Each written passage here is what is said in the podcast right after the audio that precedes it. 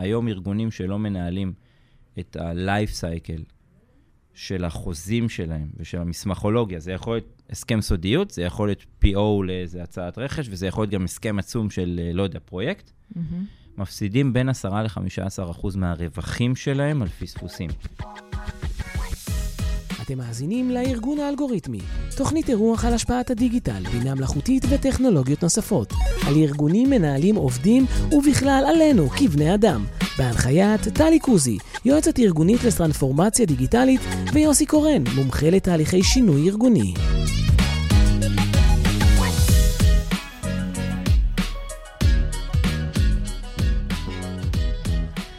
התחלנו, אז uh, שלישי שמח. שלישי שמח. שלישי שמח. איתנו היום עידו ברגיל. עידו הוא מנכ"ל אופלקס Design Solutions, ועידו ירחיב איתנו ויספר לנו קצת על עולם ה legal tech. אז שלום עידו. שלום, אהלן. שלום, תודה שהזמנתם אותי. אז ניס- בוא, קצת רקע אישי ו legal tech. רקע אישי, טוב. אז אה, בעוונותיי אה, עורך דין, המון שנים, באיפשהו אה, שהתחילו הדינוזאורים, איפשהו ב... לא משנה, משרדים וכולי וכולי, איפשהו ב-2010 אה, נכנסתי לחברת פרטנר, והבנתי שאני רוצה לעשות קצת משהו אחר, ושהמקצוע לא משתנה, אלף שנים בערך, כשכל העולם כן משתנה. כשנכנסתי לפרטנר עשיתי את עסקת 012, סיבים, דור 4, פריסה, המון טכנולוגיות, המון רכש של טכנולוגיות. כל העולם הזה מאוד מדבר אליי, business. אני גם אה, בוגר טכניון בקורס משא ומתן, מלמד, המון שנים, כל מיני דברים כאלו. עורך דין קצת פחות uh, מיינסטרים, אחד שהלך לעשות התמחות אחת ורץ, אז, אז זה לא אני. וכשהתחלתי לעשות את הדברים האלה, הבנתי שבעצם דרוש שינוי מאוד מאוד גדול, והתחלתי להתעסק המון בטכנולוגיות, זה היה גם בחיתוליו עוד בעולם בכלל. כל מה שקוראים לו היום legal tech, שזה קצת שם מטעה, אפשר לדבר על זה אחר כך, אבל כל העולם הזה של תהליכי עבודה ו- ואיך לנהל עסקאות, ובעצם העובדה של legal הוא נדבך אחד, זה הרבה, הרבה, אחת הטעויות הנפוצות, ש- וזה גם למה קוראים לזה legal tech. אתה מתעסק פה בניהול מסמכים וניהול חוזים, וזה לא משפטי, זה מהמם. עסקי נטו. וככה צריך להתייחס לזה.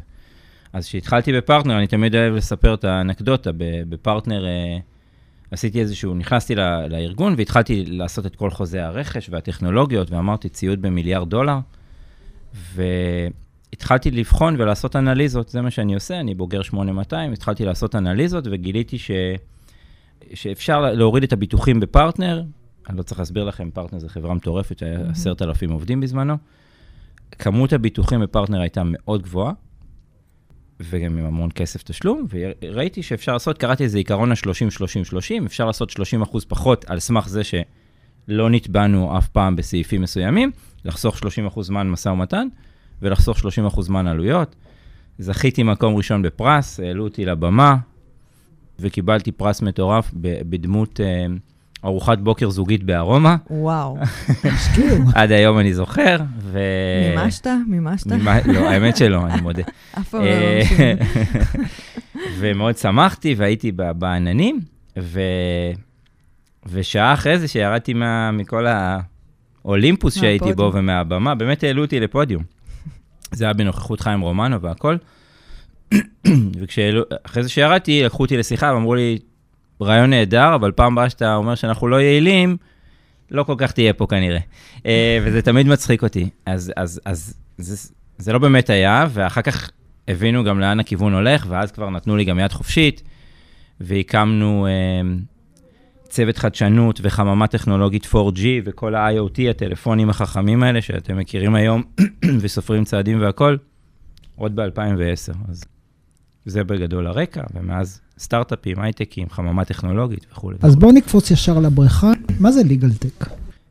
ליגל טק זה המון דברים, אבל אני אגיד, אני אגיד מה זה לא. ואני חושב שליגל טק זה, זה buzzword בגדול בישראל. בוא, בוא, בוא, סליחה, צעד אחורה. קודם כל נפריד בין העולם לישראל. אוקיי. ישראל נמצאת היום במקום של בסביבות עשור אחורה מהעולם. אה, כשאני אומר שאני התעסקתי בזה ב-2010, פה בארץ לא היה בכלל מוכנות. אף אחד לא שמע על זה. אה, אז זה אחד. אז בעולם זה גם מערכות, אבל זה גם כל עולם, ה... מאחורי כל עולם המשפט, ניהול חוזים, ניהול מסמכים, אה, אה, כל הדברים האלה, זה בסופו של דבר תהליך עבודה. ו- ומה שקוראים לו legal tech, שזה לא המילה הנכונה, זה בעצם יותר legal operations, זה מה Mhm. שאני עושה. יש המון תפעול. אני, סקרים מדברים על זה שבגדול, בין 40 ל-60 אחוז מהעבודה המשפטית היא לא משפטית. ואני אסביר.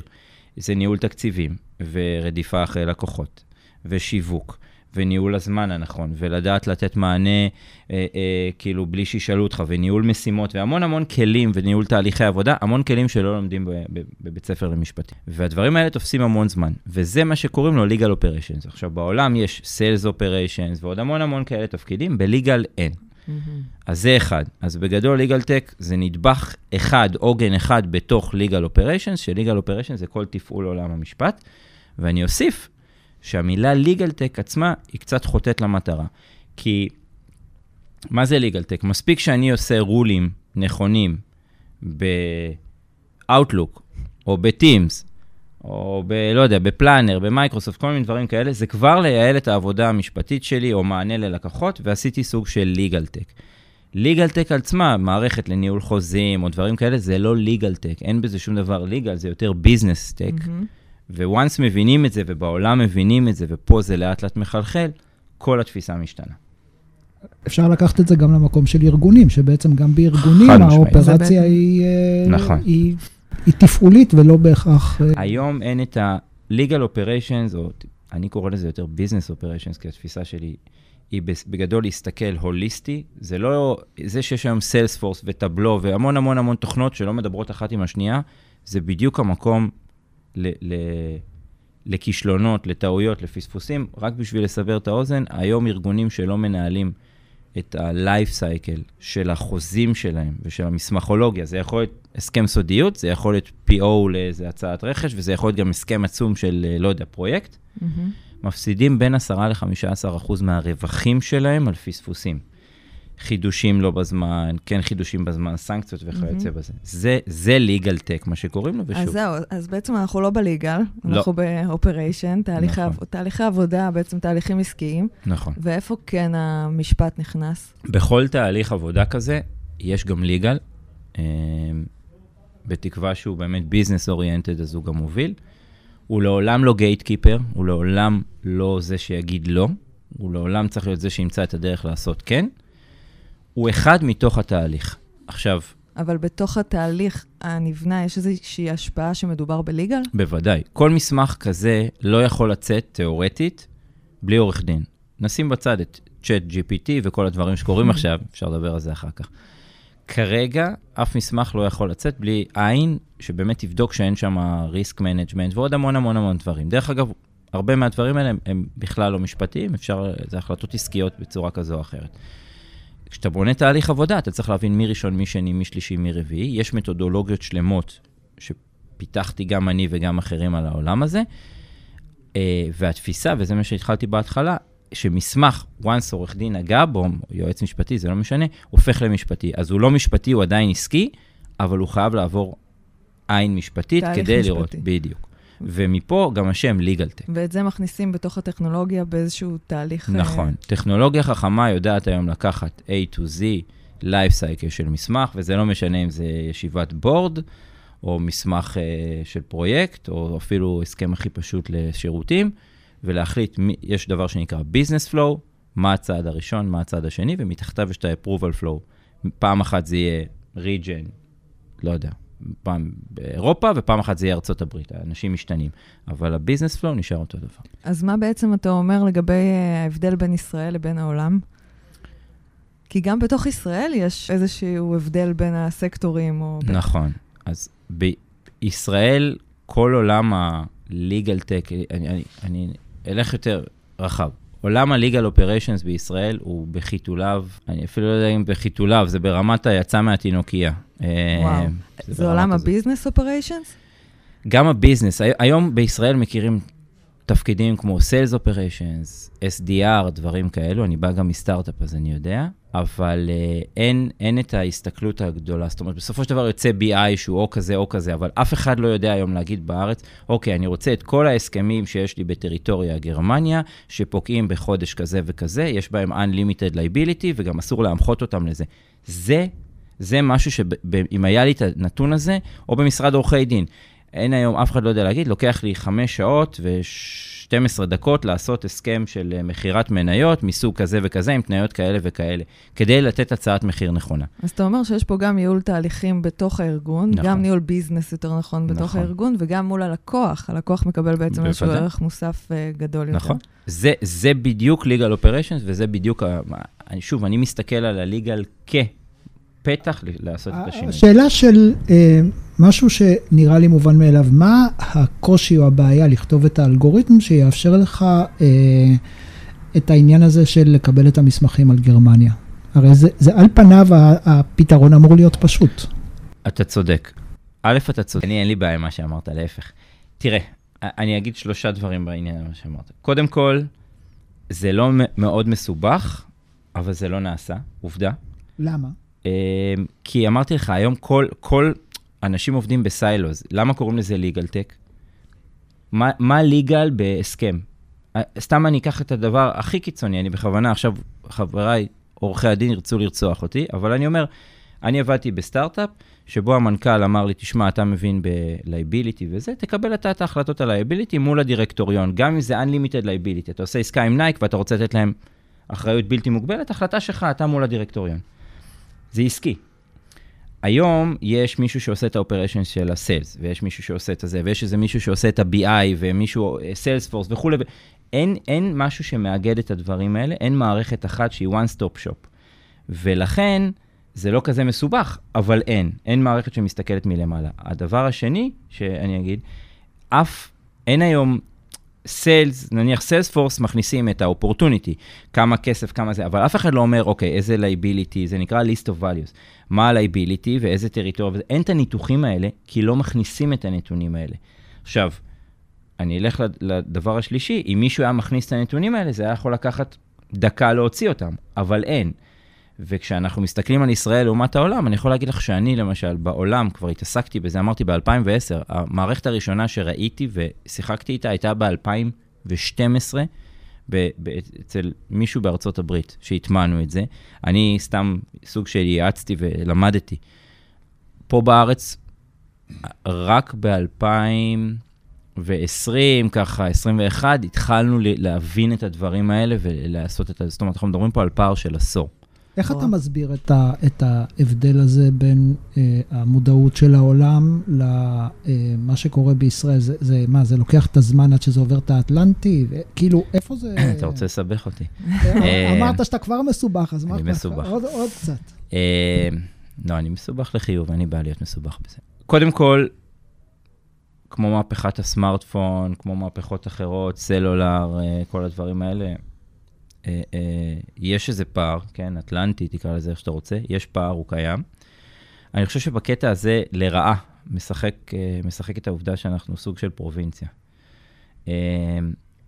מדברים פה בעברית, אין פה, אין בינה מלאכותית בעברית, אני, אני אסייג את זה. יש תהליך שקורה נהדר עכשיו בחיתוליו, הוא, הוא בשושו, של פיתוח בינה מלאכותית בעברית, שתשרת מן הסתם גורמים יותר ביטחוניים, זה קורה. ומתישהו בטח זה יצא גם לאזרחות, כמו כל דבר. אבל העובדה שמדברים פה בעברית, העובדה שיש מערכות שלא תומכות בעברית, העובדה שיש פה, לא יודע אם גדול, אנחנו מדברים, סקטור שהוא, נניח, יש חברות בינלאומיות, אבל יש לא מעט כאלה שמתעסקות בנדל"ן, ומשרדי עורכי דין על אחת כמה וכמה שבכלל לא מדברים בעברית, באנגלית. אנגלית. אז, אז זה, לא, זה לא מגיע לפה. אבל אני, עוד נקודה אחת בסיפור הזה, זה, אה, ממה שאני יודע, יש אה, כניסה של משרדים בינלאומיים, משרדי עורכי דין בינלאומיים לישראל, ואני מניח שאם שם זה קורה, אז איך זה מתממשק עם המשרדים אז, הישראלים? אז אני, אני, אני התחלתי להגיד קודם ופספסתי ושכחתי עליי, אני לוקח... אה, יש דיפרנציאציה מאוד גדולה בין חברות לבין משרדים. חברות עובדות דרך החור של הגרוש. מה זה אומר החור של הגרוש? כולם מכניסים טכנולוגיות, כולם מייעלים, כולם זה, אז, אז, אז על אחת כמה וכמה, גם המחלקה המשפטית צריכה להתייעל ולפחות להיות מסוגלת לענות על הצרכים. אם הם ימשיכו לעבוד ולקרוא כל מסמך וכולי וכולי, לא נגיע לשום מקום. אה, ולכן, סתם בשביל לסבר את האוזן, בסקרים, בדקנו דברים כאלה בחו"ל, 93% מה-Fortune 500 יש להם מערכות ו-legal operations. זאת אומרת, אתם מבינים, 52 אחוז מה, מהחברות הבינוניות בארצות הברית, שיש להם legal spend עד 15 מיליון דולר. אנחנו מדברים פה על מסות. בארץ זה נכנס, אנשים מבינים את זה. אני בעצמי יצא לי לעשות עסקה שלמה בלי אף עורך דין בדרך, רק עם מכונה. אה, עסקה בארץ. מה זה אומר? אה, הטמענו מערכת לניהול אה, מסמכים, שנתיים קודם, ו... ושנתיים אחרי זה הייתה עסקה מול חברה ענקית בארצות הברית, עסקה ש... של מיליארד דולר. וכל דוח שהם רצו, כמו שאמרתי, כל ההסכמים האלה, איזה, איזה הסכם, הוצאנו את זה מהמערכת. היינו, זה היה כל כך פשוט, שבמקום להושיב צוות של 20 עורכי דין שעושים due diligence ומתמחים וכולי, בלחיצת כפתור, זה היה לוקח לי 10 דקות להוציא דוח, היינו מחכים 24 שעות, זה מצחיק, כדי שהלקוח, הצד השני, יחשוב שעבדנו בשביל זה. לא, זה לא לוקח... נעים. נכון. וזהו, ולא העסקנו אף משרד חיצוני בזה. עכשיו, חסכנו לחברה בערך 100 אלף דולר על due diligence. אבל ידעתם בזמן ההקמה של המערכת לניהול מסמכים, מה צריך להזין פנימה, נכון, בשביל אז זה ביום בדיוק, הזה להיות... זה, וזה בדיוק הקטע, ש legal operation זה מקצוע, זה משהו שבעוד בארץ יש כזה מקצוע, מלמדים אותו, אפילו בסטנפורד וזה, אנחנו לאט לאט פותחים, אני בעצמי מלמד בארבע אוניברסיטאות ולאט לאט מקים סילבוס ודברים כאלה, זה מקצוע, וכשאתה בונה מתודולוגיה. התנהלות של בעצם אה, משפטנים, עורכי דין, בתחום של, ה... נכון. של התהליכים. אני. לוקח את זה קצת יותר רחב. זה, זה, זה, זה, זה להסתכל, זה לנהל את המסמך המשפטי במרכאות, באופן שהוא עסקי וייתן את המענה הכולל. כן. אוקיי. ומשרדי עורכי דין, הם עוד לא במקום הזה, כי הם פחות חושבים מהזה. בחו"ל הם כן מתחילים, הרבה יותר מאיתנו, והגדולים כבר יש להם מערכות וחושבים על טכנולוגיה.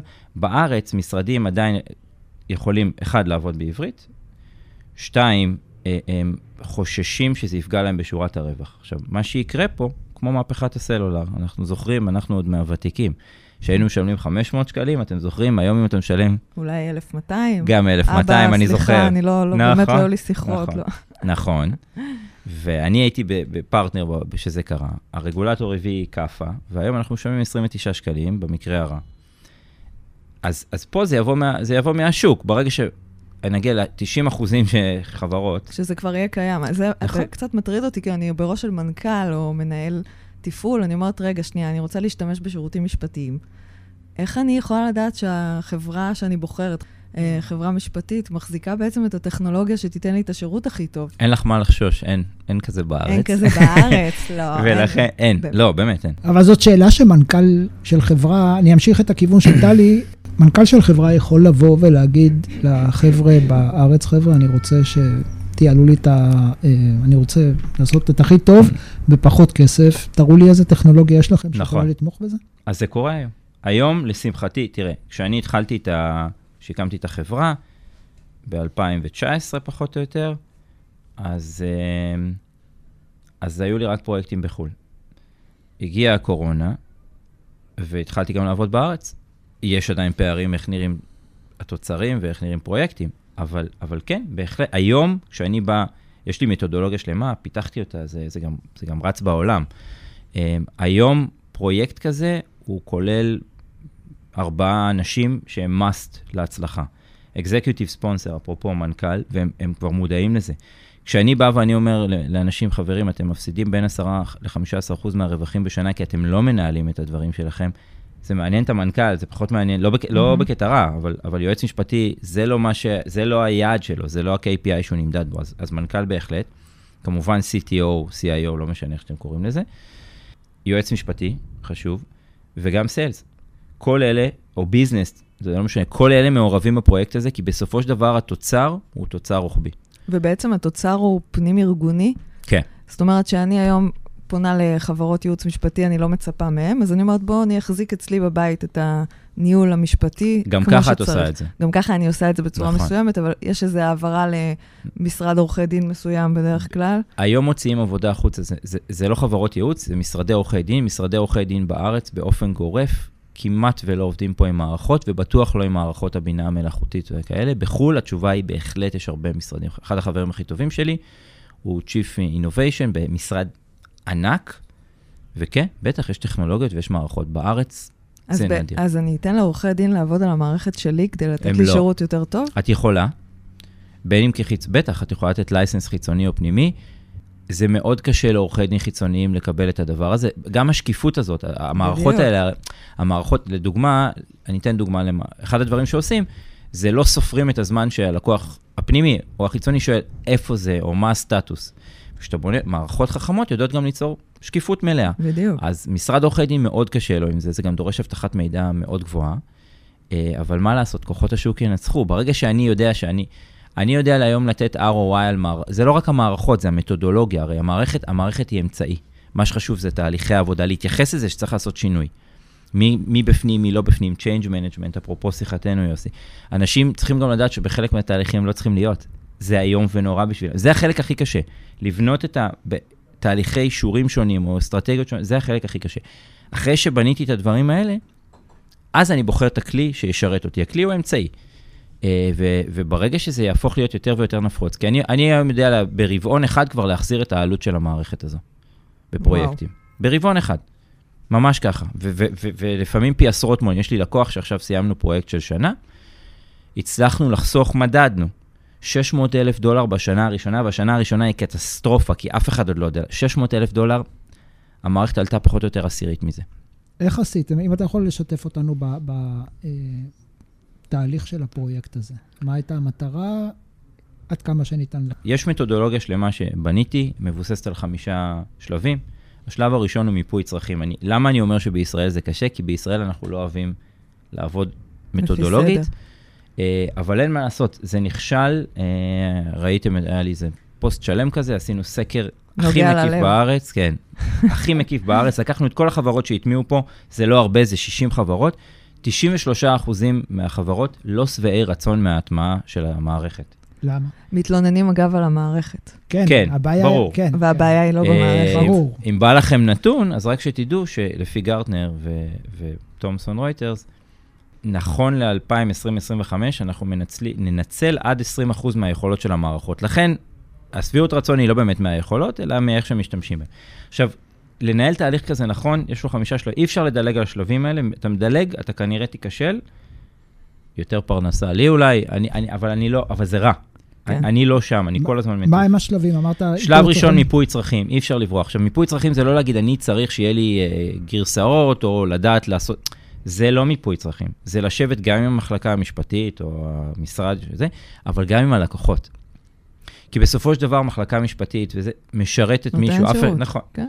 וזה משהו שבישראל, לדוגמה, מאוד קשה לעשות. יש מעט מאוד ארגונים שבאמת מבינים את הדבר הזה. עכשיו, אפשר דרך אגב לא לשאול את הלקוחות, אבל אז להבין את מוג- מוגבלות הפתרון. אך, כשהשקיפות תתפוס, נכון. העולם יהיה הרבה יותר אור השמש וכולי וכולי, בוודאי. אבל מיפוי צרכים הוא must. הוא לא חייב להיות 50 שנה, הוא יכול להיות מאוד קצר, קולע, אבל להבין, זה לא רק... אני, זה, זה דברים שאנשים אפילו לא מבינים. זה האם אני רוצה בנייד שלי להיות מסוגל לחתום על המסמך או להוריד את המסמך. זה מיפוי צרכים, זה, זה רמת דיטיילס גבוהה. יש לי ארגונים, אני עשיתי פרויקט עצום עם חברת תרופות ענקית, רק המיפוי צרכים לקח לנו שלושה חודשים. אבל, אבל הבאנו תוצאה מטורפת. וזה רק ל- למחלקה המשפטית. לא, לא, זה... זה... אה, אמר, אני לא עובד. בפרויקט, אוקיי. כאילו, אני יכול לעבוד בפרויקטים שהם רק למחלקות משפטיות, אבל אז אנחנו מגדירים מראש את היעד, והיעד הוא שונה. לא, זה ו- יותר מסתדר שזה חוצה ארגון. זה חייב להיות. והשלב השני? מיפוי צרכים. מהמיפוי צרכים אתה יוצר איזה user requirements כזה, אה, ואתה אתה בונה גם את הצוות עבודה במיפוי צרכים. אתה יודע מי מהביזנס, מי מהזה, מי כל האנשים, ואז אתה יוצא ועושה מחקר, ובודק במחקר מי, ה, מי הפתרונות הרלוונטיים.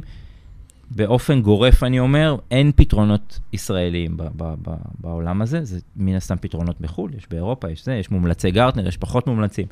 פחות מטריד אותי המומלצי גרטנר או לא, כי יש להם גם יתרונות וגם חסרונות, אבל אתה, אתה הולך וחוקר ומביא את החמישה-שישה שמתאימים לשולחן, עושה דמואים ראשונים, מהר מאוד אפשר לפסול בארגון, UX, UI, Friendliness, כל הדברים האלה, אתה מגיע ל-Best and Finance של שניים, שלושה, מקסימום, בדרך כלל אחד, שניים, עושה איתם דמואים מורחבים, אוקיי? זה השלב השלישי, וסוג של POC, כולל הסטייק הולדרס שבחרת איתך בהתחלה, ומתוכם בוחר את הספק היחיד, ואז שלב ההטמעה. שלב ההטמעה הוא כולל בגדול, אני לא, לא הולך להתחיל להסביר, שמונה משימות פרילימינריות ל, אה, כדי להתחיל את זה. כי כשאתה עושה kick-off, אתה צריך לדעת כבר איזה תהליכים אתה רוצה, ואיזה תבנית אתה תרצה, ומי מי בתהליכים מסוימים ומי לא בתהליכים מסוימים. זאת אומרת, כל הדברים האלה חייבים להיות מוכנים. דרך אגב, זה השלב הכי קשה. כן.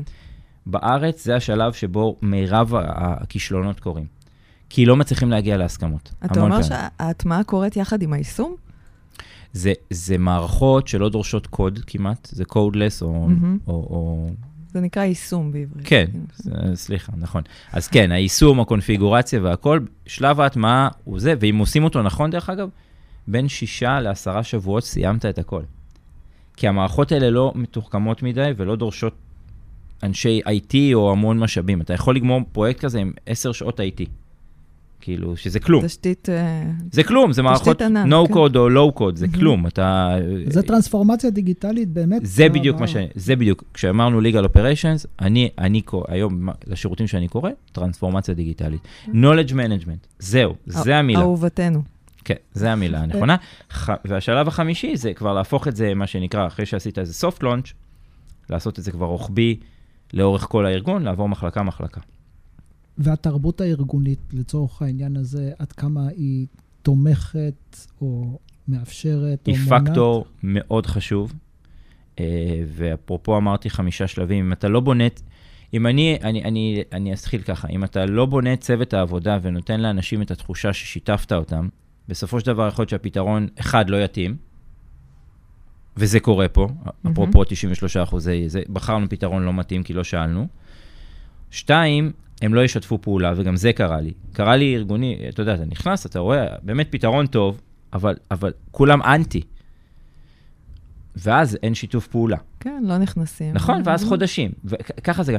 אתם יודעים כמה, סתם, נתון מעניין, כמה חודשים לוקח לקחת מערכת legal tech, אני אומר במרכאות כפולות כן. כזו, ולהטמיע, מהרגע שאתה רואה אותה ועד הרגע שזה, לעומת כמה לוקח למחלקת IT לדוגמה, לבחור מערכת ולהטמיע אותה. בואו נסבר, בואו, קצת נתונים מגניבים. מה, מהשטח? כמה בפועל ما, זה? כמה לוקח בממוצע למחלקת IT, לקחת פתרון כלשהו, להסתכל, לעשות לו אבליואציה ולהטמיע אותו. תלוי מה, חודש, תנס. שלושה לא, שבועות, חודש שלושה בטוח לא. חודשים, לא. תלוי איזה פתרון. פתרון שדורש את זה. בגדול הממוצע העולמי מדבר על חמישה-שישה חודשים. תלוי איזה פתרון. אני מדבר על פתרון טכנולוגי, מערכת כלשהי, לא עכשיו אה, Outlook פיצ'ר. אה, ו... המקבילה בליגל טק, רוצים לנחש? בין 18 ל-24 חודשים. 24 חודשים בעולם הטכנולוגי זה שמיים וארץ. יכול להיות שאתה בוחר פתרון שהוא כבר לא רלוונטי. בדיוק. אה, אני שם בצד את העלות האלטרנטיבית, אנשים, יש לזה עלות אלטרנטיבית מטורפת, שעות אדם וכולי וכולי, אתה... שהולכים, כאילו, לפח פה. תגיד, אם אני אשאל את הצ'אט של ה-OpenAI, GPT, אה, איך להטמיע אה, מערכת של legal tech או טרנספורמציה דיגיטלית, זה נותן לי שישה שלבים. שאלתי אותו, שישה שלבים, יאללה, תתחיל לעבוד, צ'יק צ'אק, תתקשר. א', אני מקווה שהוא יצטט את המאמר שלי, שפרסמתי אפילו בייל. כן, שוב. על הנייר זה נראה פשוט. על הנייר זה נראה, תראה, ההיבט הפסיכולוגי הוא היבט מאוד קשה. אני, יש לי ראשי תיבות, אני אוהב לקרוא לזה התמ"ת. עם טעות כתיב, עם א', כמו משרד התמ"ת, רק כן. באלף. אנשים, תהליכים, מידע, טכנולוגיה. אתה יכול להביא את הטכנולוגיה הכי מדהימה, אבל אם האנשים לא ישתפו פעולה, נכשל. אתה יכול להביא את האנשים ואת המידע הרלוונטי, אבל אין תהליכי עבודה, גם ייכשל. ולכן צריך לקחת את זה. אז כשאני אומר חמישה שלבים, בתוך החמישה שלבים יש עוד כל מיני דברים. אז כן. אה, בסוף זה אנשים. זה אנשים, וזה גם לקחת מישהו שיודע לעשות את זה. זה, זה, זה עולם ומלואו, כי אחד הדברים, אני כותב עכשיו מאמר גדול על זה, איש IT יודע לעבוד עם מערכות, לא יודע לעבוד עם מערכות legal tech, זה עולם חדש, או, או יודע בצורה מסוימת, אבל הוא לא מכיר מתודולוגיות משפטיות ועסקיות. לא מנהל לא פרויקטים, יודע לנהל את הפרויקט, אבל לא מכיר ספציפית פרויקט כזה, וגם לא את ההיבטים הפסיכולוגיים, ויש בו המון היבטים פסיכולוגיים. זאת אומרת, אתה צריך להביא מישהו שמבין את זה וידע למרכז, לקחת את כל הארבעה האנשים האלה, שאי אפשר בלעדיהם, ולעשות את זה נכון. יופי של עבודה ליועצים ארגוניים. אה, הם גם צריכים את הכישורים האלה. נכון. זה האתגר. אני יכול, כן, זה קישור, אין, אין ברירה, זה הרבה קישור. אני רוצה לשאול אה, שאלה, משהו, אה, טיפה לעשות U-turn כזה, ומשם נמשיך. אה, שמתחבר לזה, אה, כשדיברנו בינינו באחת השיחות המקדימות, אמרת לי שאם היית היום צריך להמליץ למשרד עורכי דין את מי לגייס עורך דין או איש בינה מלאכותית, היית אומר לכו על ה... חד משמעית.